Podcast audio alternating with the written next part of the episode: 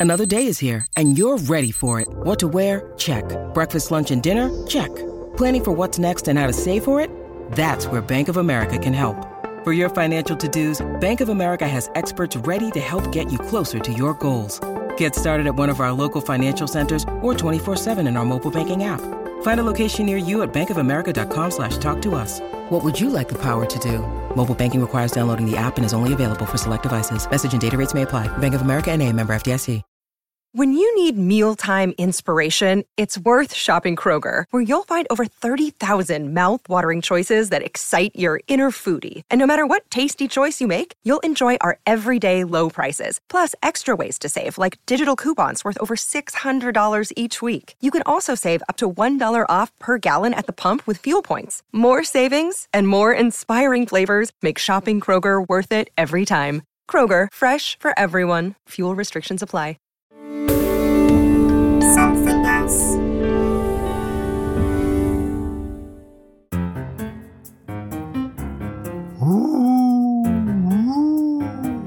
Bit cold. That's Susie Dent. I'm Gyles Brandreth, and welcome to another episode of Something Rhymes with Purple. It's because Halloween is almost upon us, uh, which is why I was getting a bit spooky. Ooh, I think you need to do better than that, Gyles. Doesn't that frighten you? Doesn't that frighten you? Uh, in a word.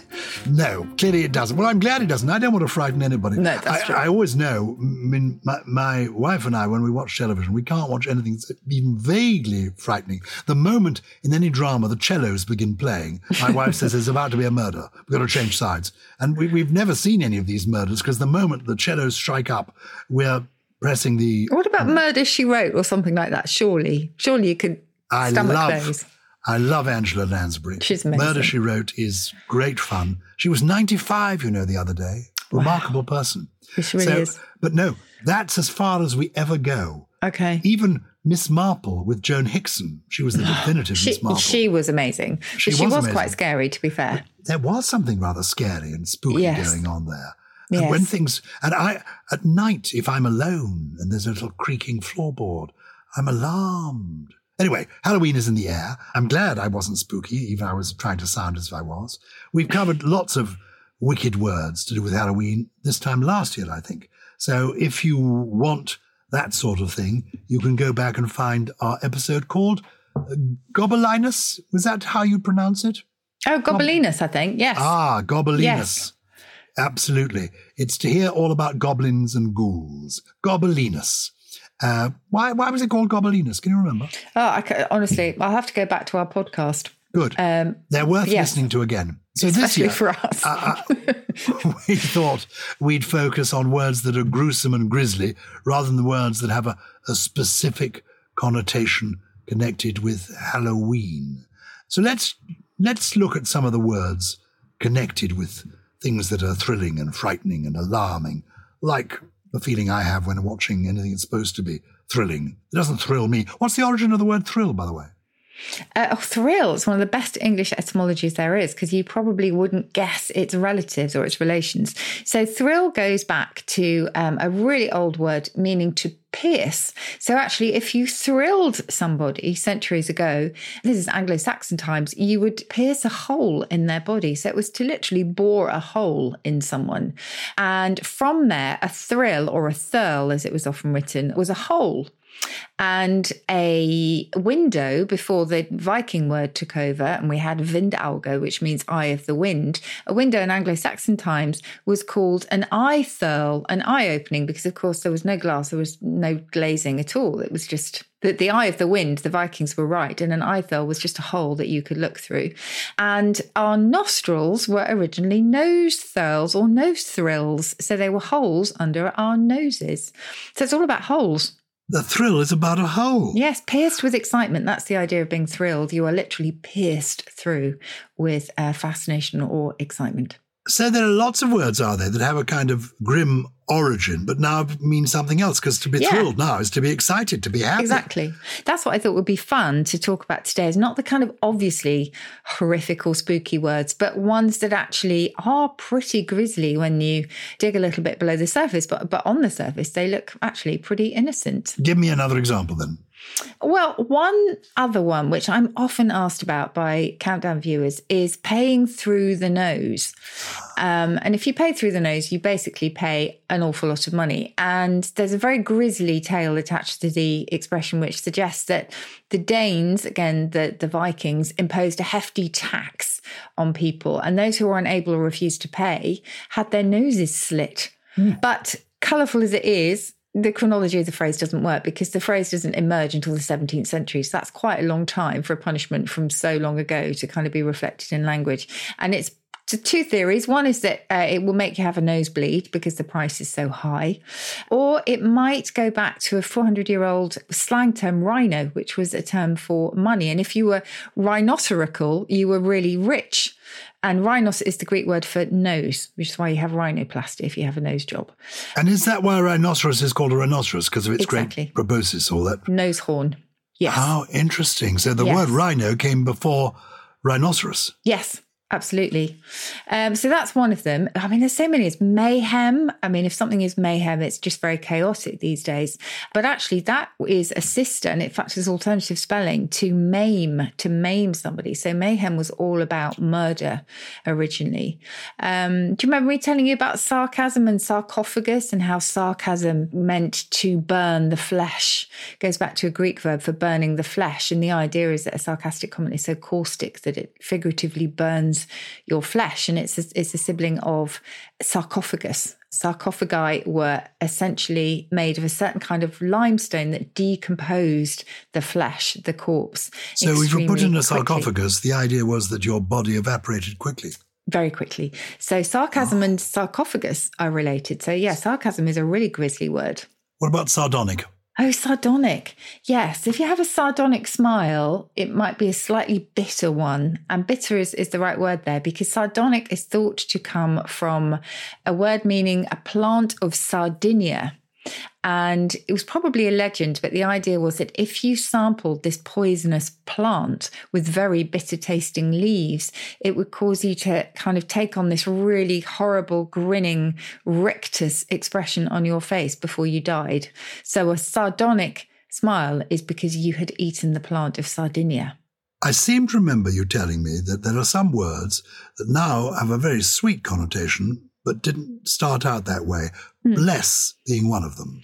Yes, bless is an interesting one, actually. So, bless goes back to the idea of blood, really. It goes back to consecrating with blood. So, it was all about sacrifices um, originally before it took on the meaning of the consecration without the blood involved. And in French, blessé is a wound. Is that absolutely. connected in the same way? Yes, blessure. And absolutely, I think they're all linked. That's really good. I'd never thought about that link before, actually. What I will need to do is look in a good French etymological dictionary, which, believe it or not, is a brilliant thing to do. Um, and there's some free online ones because quite often the dictionary will say to you from the French, and that's that's not really the story, is it? You've got to trace it all the way back and find out why the French called it that. So I'm going to do some investigations into that one. Give me some more everyday English words that have unexpected and rather gruesome origins. Um, well, have you ever been told that you have been in someone's black books? Yeah, constantly. Okay. Well, black books uh, said to go back to when Henry VIII was involved in the dissolution of the monasteries. It was said that any of the monasteries who were targeted for, well, closure is putting it very mildly, um, for dissolution, the, the sins or the misdemeanors of the monks in those monasteries would be all listed in a black book that was kept by Henry VIII. And it was a very serious thing because obviously serious punishments could ensue. So that was the very first meaning we think of black book. To be in someone's black books means that you are not singled out for favor, shall we say. Well, the, the word black with black magic, black arts, this is all to do with witches and witchcraft, black pointed hats and black robes and things. That's what black magic is about. It's black magic meaning wicked magic, is it? Black arts yeah, and quite arts. often you have to wonder at what point some racism started to creep in, in that white was always the good thing and black was always the bad thing. But certainly on the surface of it, black indicated darkness and the mystery of death.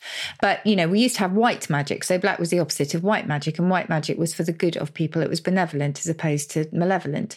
Similarly, we used to have white male as well as black male, and white male oh. were the legitimate taxes that were paid fairly to um, landlords, etc., whereas blackmail were bribes and money that were obtained through extortion. So there have often been those kind of polar opposites um, throughout history. But yeah, certainly to do with the darkness and mystery of death, which is why the black box that you hear about on missing aeroplanes, they're not actually black, they're orange. But black box was chosen not because, in fact, another another meaning of black box was a coffin, in fact, which is a bit grisly, but it was to the blackness inside it, the sort of, you know, the mystery. It's an all seeing, all knowing system that we can't see, but that records everything. What about, you speak of being on an aeroplane, travel. I seem to have a folk yeah. memory that travel has an unusual origin.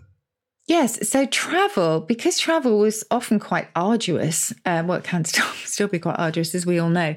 In French, travel is travail, which also means work. So it's all to do with sort of, you know, quite difficult things. But also we in English have travail.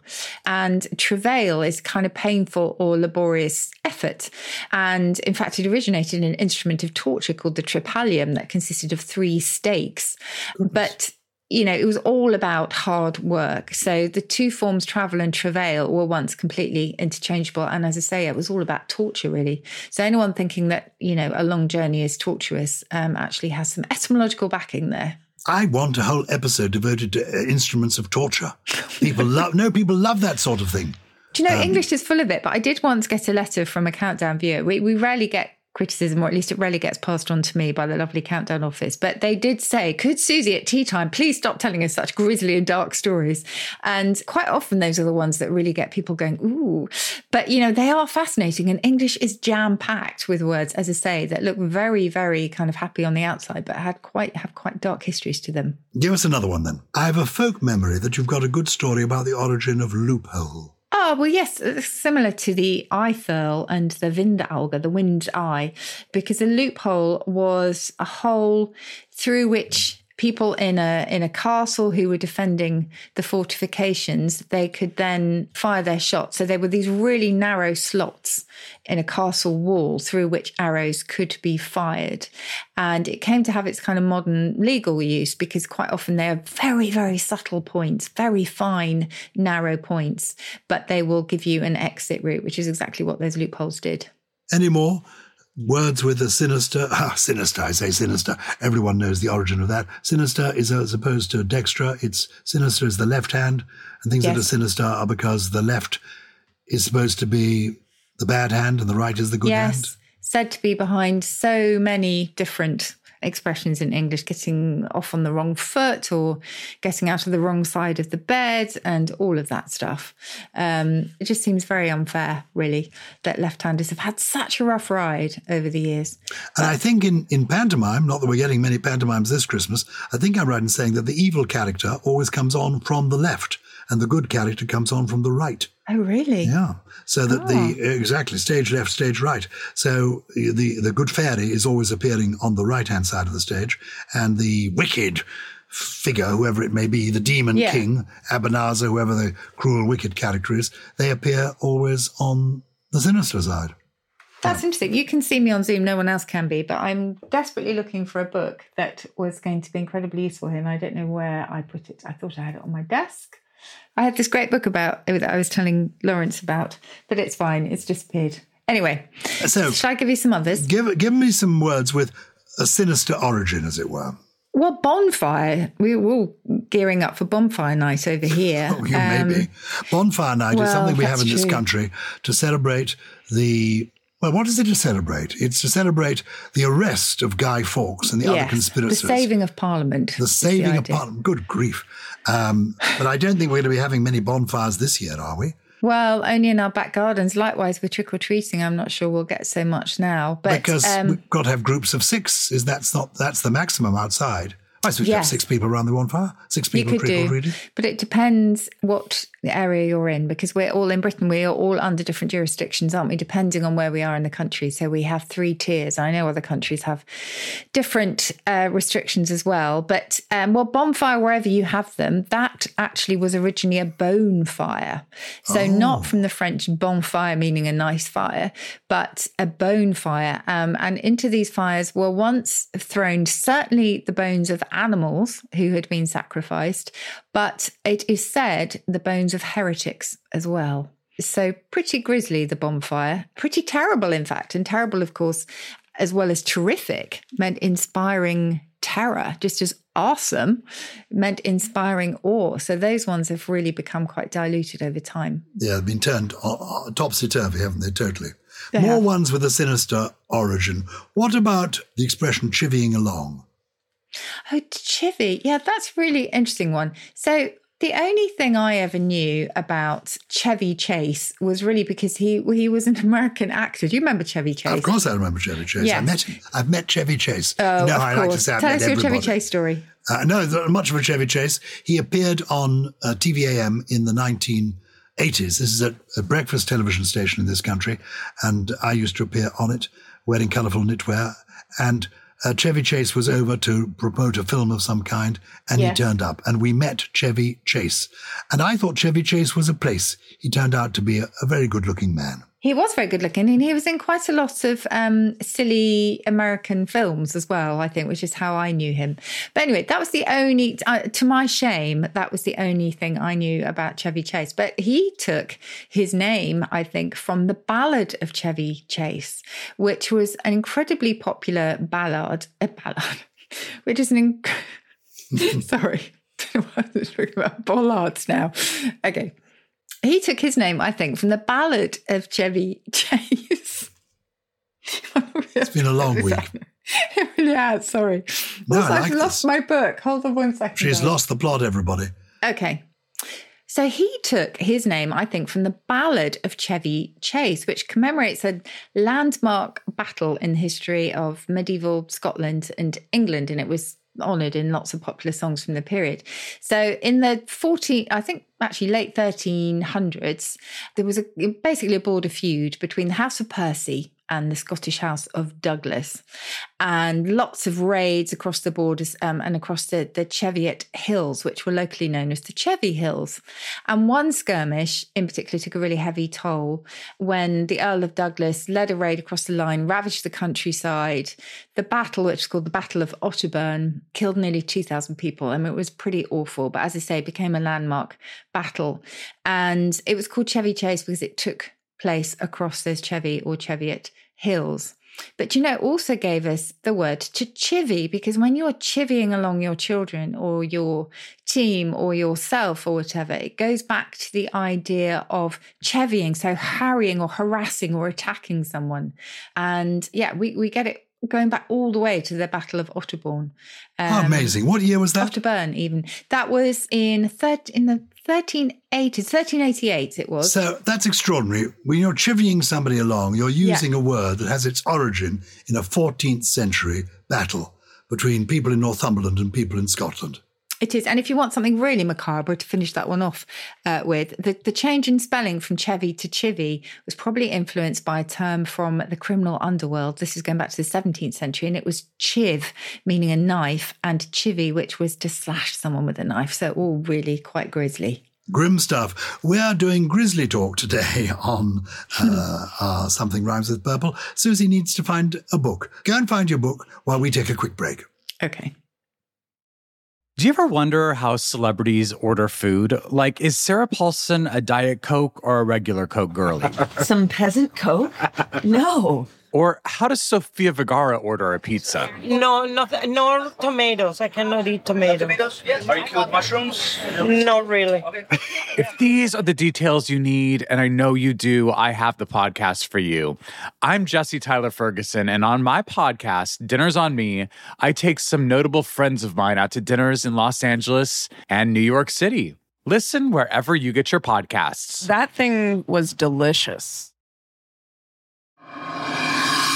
Also from something else. Katie Piper's Extraordinary People. Join Katie for a series of powerful and inspirational conversations with people who have triumphed over adversity.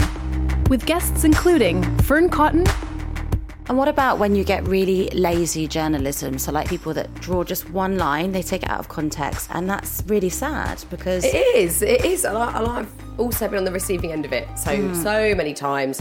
Sometimes to really tragic levels for me, where I've really not felt able to cope with it. Yeah. Zoe Sugg, and Nadiya Hussain.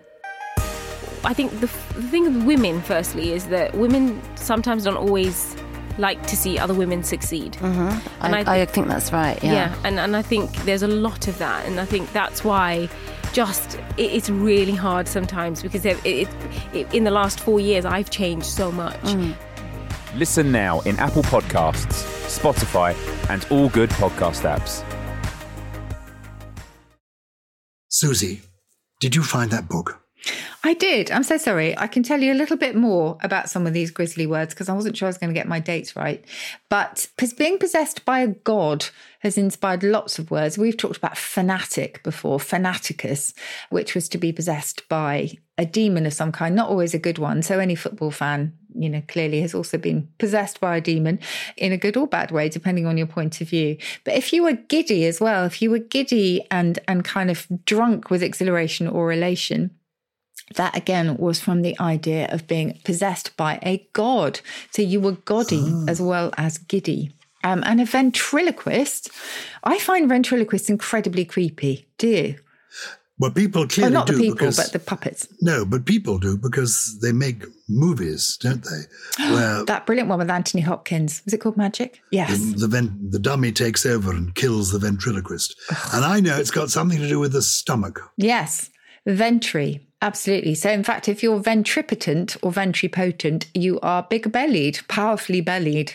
And so it's the same ventry here. And ventriloquist means speaking from the stomach. And again, the original ventriloquist was said to hang around outside temples and be speaking prophets, quite often of doom, because they were speaking from the stomach, which was occupied or inhabited by these demons. It's pretty, pretty grim stuff. The ventriloquist I knew best was a man called Ray Alan, who had a Oh, yeah. dummy called Lord Charles, and we appeared in pantomime together, and my dressing room was next to his. And I would regularly hear Ray Alan in his dressing room chatting to Lord Charles. And Lord Charles would be replying. He'd say, Well, the show didn't go badly today. I thought it went quite well. No, I don't know. And you weren't on form. Oh, I was doing my best. Now, uh, okay, it's time to go to bed. Now, I don't want to go to bed. And uh, Ray Alan and Lord Charles would have a little ding dong. And eventually he would sort of put the doll in the box, and you could hear the doll protesting from inside the coffin. Extraordinary. Oh, I just, yes, that really puts fear into me. There was a, a, somebody called Rod Hull. Remember Rod Hull? Yes. and Oh goodness, he had this ridiculous. Oh, I'm sorry, sorry, Rod. Is Rod actually? Is Rod passed away? I'll tell you why Rod is no longer with us. It's a perfectly, I mean, he is dead. Dead. Gone. Sorry, Uh, Rod. no, it was Rod, your it's all- emu I really didn't like. It, it, a lot of people didn't like the emu, but he was It a was really huge. painful. I mean, a- I, oh, did you did he peck you well, no, he didn't peck me, but I could see. I think he, I think he pecked Richard Whiteley, who used to present Countdown, and uh, I think he really, really didn't like it at all. Well, he was a curious character, Rod Hull, and I feel in part responsible for his death. Um, Because since you brought it up, wasn't going to raise it, I was going to celebrate this remarkable act. But on the night before he died, I happened to see him. We were both guests at the first night of a show in the West End called Animal Crackers. It's a show about the Marx Brothers. And I went with a friend of mine, and sitting in the same row this first night was Rod Hull without Emu. It was a cold and windy, windy night, and Rod was complaining that he couldn't get a proper television reception. Hmm. And he was desperate. There was a football match or something he wanted to watch, and he just couldn't get good reception. So my friend said to him, No, what you're going to do, Rod. You've got to get up on the roof and you've got to adjust your aerial. It will be an aerial problem. Everything you describe makes it clear it's an aerial problem. So Rod Hull left us at the theatre and went back to his home. It was a windy, wet, stormy night. He got out a ladder, put it against the side of the house, no. climbed onto the roof, and unfortunately, trying to mend, trying to fix his aerial, he fell The off the roof. aerial that you told him Yes. to fix. Yes, well, my friend actually told him. I'm Okay. Trying to shift the blame You just. I was there. I was witness to this. And he fell off the roof. So Oh, at one no. remove, I feel I almost killed Roy Hudd. That's, that's the way he went. Um, is it Roy Hudd or Rod Hull? I mean, Rod Hull. Roy Hudd is all Roy Hudd is also no longer with us, but he but he lived to a greater age. He is a record breaker. Yes. And it was a lovely man. No, no, no, no. That is Roy Castle. Roy Castle is the record breaker. Roy Hudd was an actor and an authority on music hall and a lovely man. And he died last year. Um, and a few years before Rod Hull died, he was the man who had Emu. But the point is, at the funeral of Roy Hudd, uh, Rod, at the funeral of Rod Hull, at the funeral of Rod Hull, as they brought the coffin of Rod Hull down the aisle, you could hear the tap, tap, tap of the emu inside the coffin. I don't know how he did it, but it was brilliant. Are you serious? I'm serious. And then did he have his voice being played? Uh, had he made a recording saying, let me out or anything? No, because you, if you remember, emu never spoke. Emu was just a ridiculous Oh, bird that, that that's true. That's true. He was like Oh. Sooty. We had a Yes. puppet in this country called Sooty, and it never spoke. Sweep squeaked. Sooty never spoke, nor did the emu. The emu just bit your bottom. Or your nose in Richard's case. Okay. Give me one more word with a sinister origin, please. Oh, I'll give just a few. To haggle used to mean to cut to pieces. So just as you might slash a price, you also use to slash or mutilate. That's pretty nasty. To be caught red-handed is simply because the blood in your on your hands makes them oh. red. And so on and so forth. And I haven't even talked about the ones that actually really get on people's nerves. So we ought to really talk a bit, if not today, then another time, about words that actually people find grisly and make their skin crawl. I've got past moist, as I will often tell you. Moist doesn't really do anything to me anymore. It used to absolutely make my skin crawl and toes curl. The reason you mention that is it regularly comes top of the poll when people are asked to name the word that give, makes their flesh creep. That's an expression given to us by Charles Dickens, isn't it? Yes. Flesh making the flesh creep. The idea of your skin actually creeping across your body. But moist is a word that makes some people's flesh creep. What are the words you don't like that, that make you feel gross? Flange, bulbous. What's flange? Scrofulous. A flange is, is a kind of flap. Let's leave it there. It can mean all sorts of different things, actually. I think to a tools person, a carpenter, whatever, flange means an awful lot of things. Oh, I don't I really remember understand it. I that. just hate the word. I remember that from doing woodwork at school. Do I you know we had a we had a woodwork master who only had three fingers because he'd lost a finger, and I was in the woodwork class when he showed us his hand, doing the sort of safety talk, uh, a kind Oh, no. of yes, and he said. The, this electric saw goes round and round and round. I've only got three fingers because ah! And he um, uh, put his No. finger to demonstrate too close to the um, circulating straw. Not when he was giving you the lesson. Yes, ended up with two fingers. No. Yes. Charles, I'm not sure I can believe all these preposterous stories. That's not true, is it? That one? It is true. He had the finger restored. He didn't lose the finger completely, but he was explained to us how he'd Oh, lost one of his fingers, and he, in doing so, did cut very severely his finger. And he introduced me to the flange. Well, I think I take a flange over a cut finger any day, but Yeah. I still don't like it. What's what? What was the other you words really- you get? What were the other words you Um, mentioned? Bulbous and scrofulous. bulbous um, is as in a great big gross nose, a bulbous nose. Yes, What's the origin of that? pendulous. Looks like a bulb. I think so. I don't even want to think about it, to be honest. Pendulous is something hanging loose. Yes. Pendulous. His buttocks hung down in pleats.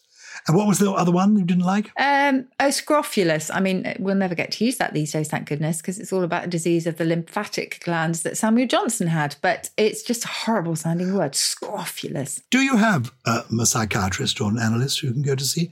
Because these um, words that you're telling me that you can't cope with, pendulous, bulbous, Yes, I think this may be telling some of our more acute listeners more than they perhaps need to know about the problems of Susie Oh, Dent at this stage. Quite in her life. possibly. And the dog next door doesn't like them either, as you can hear. Oh, is there a dog yapping in the background? There's a dog yapping next door, doesn't like the word bulbous, clearly. So those are the words you don't like. I tell you words I don't like. I don't like phlegm. Phlegm's pretty horrible. And it's partly the association Phlegm. with it. It's a difficult Yes. word to spell, P H L E G M. What's the origin of that? Uh, phlegm is almost certainly Greek, but quite where it comes from, I shall now look it up for you. But it was all of it was one of the bodily humours, wasn't it? So it was very important in medieval medicine. Because And somebody they, who's phlegmatic, it suggests that they're even, that they're calm, that they can cope yeah, with things, they because take they had an excess of phlegm, which obviously wasn't considered to be a very bad thing. So it goes back to the Greek actually for inflammation or heat or a morbid, clammy humour. Horrible word, I agree. I think I've seen the word clammy feature on a list of words people don't like. Clammy. Clammy. Yes. It says obscure, I'm afraid. Lots of regional variants, but there was a mud or sticky clay in Old English that was known as clome. So because it was sticky, it might then have moved to mean clammy heat. I came across a list of words that made people feel gross or that made them made them feel oh or that feeling that you had in the old days when there were blackboards with that people wrote on Ah. with chalk Yes. and that noise when either a piece of chalk broke on the blackboard or somebody's finger or fingernail went down the, that scraping sound Yeah. it's awful That's, isn't that's it? awful. Is there what, what's is there's no word for that as far as I know? ah well maybe Oh, is there? Maybe our purple people can tell us if there's a Yeah. word for that terrible noise Let's not linger on that anyway. Well, it's hideous. In the list of words that annoyed people, to my surprise, was the word hubby, short for Oh. husband. It apparently Ah. irritates a lot of women, and a lot Yeah. of men don't want to be called hubby. Do you dislike that? I really don't like wifey. And in the dictionary, it is classed as being derogatory. My little wifey, you know, it's, it's quite patronizing and diminutive and all of that. But actually, Rachel, who's younger than me, said, Oh, no, me and my girlfriends use wifey all the time. And Yes. they wouldn't mind at all if their boyfriend called, said my wifey. So that's changed. Absolutely. It's totally changed. I have a friend called Susan Calman. Do you know Yeah. what I mean by her? oh, she's great. Yes, she I is do. great. And she refers to her wife as my wee wifey. So Well, she go. introduces her. Her wife is a very distinguished lawyer. And she says, Yeah. Oh, you must meet my wee wifey. And it's not I considered. get that in Scottish. I can get that, actually. Ah. I guess it depends who's using it. I'm not sure I would get it if they weren't Scottish. But anyway, that's just a generational thing, clearly. Two more before we finish on this and we get to our listeners' questions. I want to know about the words gruesome and grisly. We've been talking about words that have either gruesome or grisly origins or words people feel are gruesome and grisly. And I've been pondering what is the origin of those two words? They're fairly onomatopoeic, can't they? Well, gruesome is quite easy because that goes back to um, a great German word, and we are, as I keep reminding you, a Germanic language at heart. And they have grausam, and grausam means horrible or even kind of inhuman. It's really, really horrible. So we've kept the kind of horror of the word, I think, with grisly. And the origin of grisly, I think, is an Anglo-Saxon verb grease, which meant to shudder with horror. But actually, further back, we don't quite know where that came from. Again, probably Germanic. Okay, one more question, and then it's Mm. our listeners' questions. Ghastly. What a ghastly selection of words we've had. It's a ghastly Yes. day. Is that anything to do with ghostly? Is it a. Uh, yes. Well, Ah, yes. So the H in there, if you remember, was put there by the Flemish typesetters that William Caxton called over. And they were getting ready for their printing press. They had a lot of experience, which is why William Caxton brought them over. They saw the Old English ghost, G O S T, and ghast, G A S T, and thought, we need to make that look right because their Flemish word, geest for a ghost, had an H in it. And so they lobbed an H into our words, and that's how we've got the silent H in our ghost, ghastly, and aghast because there was a kind of ricochet effect. That's completely fascinating. Ghostly Hmm. and ghastly, the H in there are to do with a printer's, not a printer's error, but a printer's addition. That's why I love it because it was possibly just one typesetter. So it could be the legacy of an, one single hand in history that changed our spelling forever. This is amazing. This is why I listen to you every week with awe um, at the magisterial way you understand our language. Thank you for sharing all that with us, Susie Dent. People write to us. They kindly include my name in the letter. They say, Dear Susie and Gyles, but it's you they want the answers from. So, what have they been writing to us about this week? Well, our regular listeners will know, and you know all too well, Gyles, that I had a bit of a horror with my book because it was called Word Perfect and the wrong version was printed and it included lots of typesetting errors. So it was very much word imperfect. And uh, we mentioned this in our last pod, and we've got an email from someone in Australia, they have signed themselves rather mysteriously as an Antipodean admirer. So, whoever you are, thank you very much. But they have sent a newspaper clipping that just mentioned my cats and yammer of a week. And they say, You made it all the way to the odd spot of the Age newspaper here in Melbourne. And they sent a clipping. It said, The lauded lexicographer later tweeted that she could testify to the effectiveness of lalochezia, the use of swearing to alle- alleviate stress and frustration. So thank you very much, our Antipodean admirer. Um, and they also say, Speaking of swearing, here in Australia, we have the phrase no wucks, which is an abbreviation for no wuckers, which is itself an abbreviation for no wucking forries. Uh, as a euphemism. is there a name for this process of swapping the initial letters around to hide a cuss word in plain sight? Well, that's a spoonerism, isn't it? I suppose it is Like, in a way. I hissed my mystery lecture, Yeah. that kind of thing. But I don't know if there's a specific term for adding a fig leaf to a swear word by doing a spoonerism. But I love that. I will. I will go on thinking of we that. must But I try and find that- a word for that. I like it. Adding a fig leaf to a swear word. It's a nice way of putting it. We Yeah. must come up with something. Yeah, we Uh, certainly must. I Yeah. agree. There's another nice one here, which is appropriate to Halloween, uh, which says, Dear Gyles and Susie, and they mention how funny you are, Gyles. I don't know which kind of funny they're talking about, but I would agree. They say, I was wondering if you can tell me anything about the word galoshes. This month, as we get ready for Halloween and kids get ready to go trick or treating, as it has now become, in Inverclyde, we have always went out on galoshes. So I have not heard of this anywhere else. Is it a word you've heard before? And can you tell me anything about it? This is from Paul Renfrew. Have you heard that? Galoshes, Gyles. Galoshes. How does he Yeah. spell it? G A L O S H U N S. Something to do with galoshes? Those that footwear? No. Well, I had I have to say I had no idea, Paul, about this at all, and um, it's one of the wonderful things that the editors of the Scottish Dictionary, the Concise Scots Dictionary, have discovered because they they they knew quite a lot of terms that they thought to be completely obsolete, but now in fact they are learning that they're still current, and this is one of them apparently. They say in the Dictionary of the Scots language, Galatians is defined under its original name of Galatian and takes the name from the ancient province of Galatia in modern day Turkey. And Galatian was originally the name of a mummers play performed by boys at Halloween and or Hogman on Hogmanay. And it's first recorded in 1825 in a brilliant etymological dictionary of the Scottish language, where it says Galatians or boys go about in the evenings at the end of the year, dressed in paper caps and sashes with wooden swords, singing and reciting at the doors of houses. So that's pretty much what we would call guys, you know, guising or going as a guiser, which is pretty much another name for the mummers play. So that's a lovely piece of Scottish history that I had no idea about at all. Me neither. No. And, and you'll see in a moment that it's an extraordinary coincidence, but I'll explain that in a minute. Any other letters? This one is from Marina Kerschbaumer. I don't know if you're German, Marina. If you're not, sorry if I gave it the, the German pronunciation, but you have asked us about the origin of the word meniscus. Uh, so that's either part of the knee or the little rise where a liquid meets glass.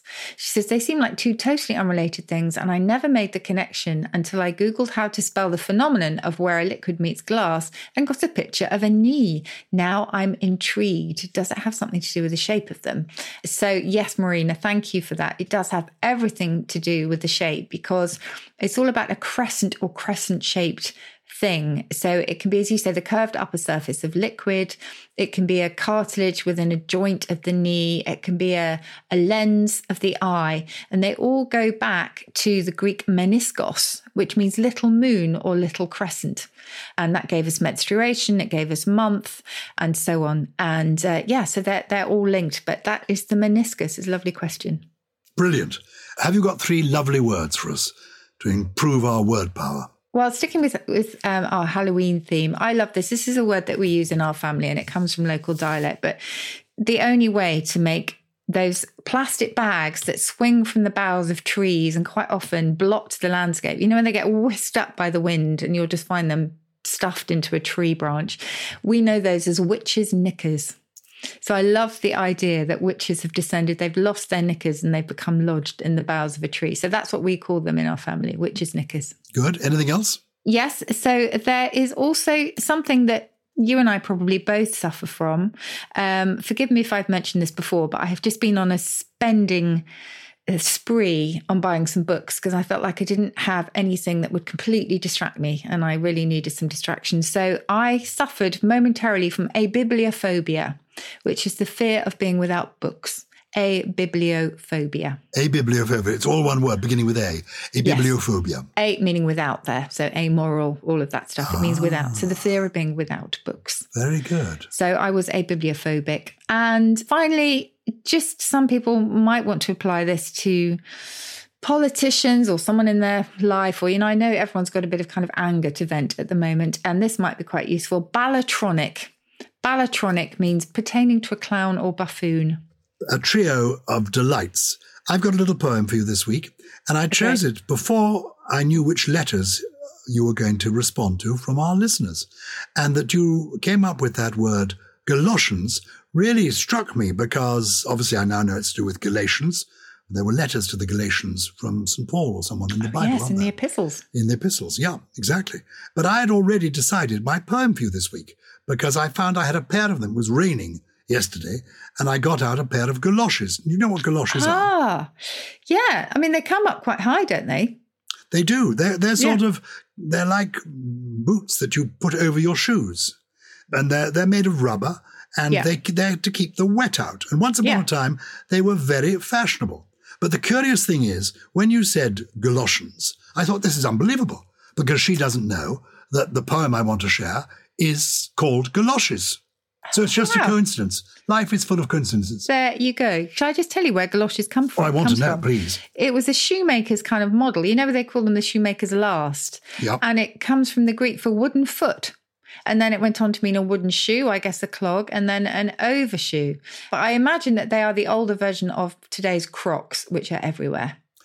And the person who wrote this poem was once upon a time everywhere. He was a, a journalist called Paul Jennings, and he wrote amusing verse. And this poem is called simply Galoshes. I am having a rapprochement with galoshes, and some would say this heralds middle age. Yes, sneering they would say, does he also wear pince-nez? Old Josses wore galoshes when women's hats were cloches. Ha! Woolen combinations of this dodderous next stage. Well, let the people snigger just because my feet look bigger. For colossal in galoshes, they are dry among the sploshes. A story that won't wash is the story that galoshes so dry at slushy crossings make a man a sloppy figure. Oh, crossly and still crosslier, I have bought shoes even costlier, which still quite new let water through before I've crossed the street. There's nothing manly, I repeat, in always having cold, wet feet, and I utterly refuse the expression over shoes. To make galoshes manly, I would scorn this feeble ruse. That's amazing. Can I also say what's amazing, Gyles, is that so often when you do, are you still doing your poem a day on Twitter? No, I did 150 and now I do them That's occasionally. amazing. So I do Well- them off and on. You memorize these things, and I know you've written a lot about these, but you memorize them. and I know you think that's that's a really good exercise for the brain and things, but it's astonishing how every single day, those 150 days, you just recited a poem from heart. Yeah. That's incredible. Well, that Well, was what your book was called, wasn't it? It Learning was, by heart. thank you, Dancing Yeah. by the Light of the Moon. It was about the power of learning poetry by heart. It keeps the Yeah. synapses supple and it's good for us, particularly as you get a little bit older, as I am. You just got to, you know, the brain is a muscle. If you don't use it, you lose it. Yeah. And it's fun to learn poetry by heart. I love doing it. And so there we are. What a coincidence. You bring up Galatians, Yes, Galatians, Galatians. Galatians, and I've got galoshes to wear for you. Oh, there we are. That's us Enjoy making a splash. That's our lot for this week. I think that was our 82nd podcast.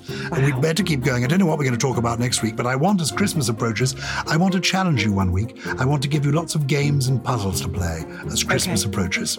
Excellent. I look forward to that. Well, Something Rhymes with Purple is a Something Else production. It was produced by Lawrence Bassett with additional production from Steve Ackerman, Ella McLeod, Jay Beale, and the ever invisible, actually, Gully. He's Balatronic. Oh, well, I always knew that.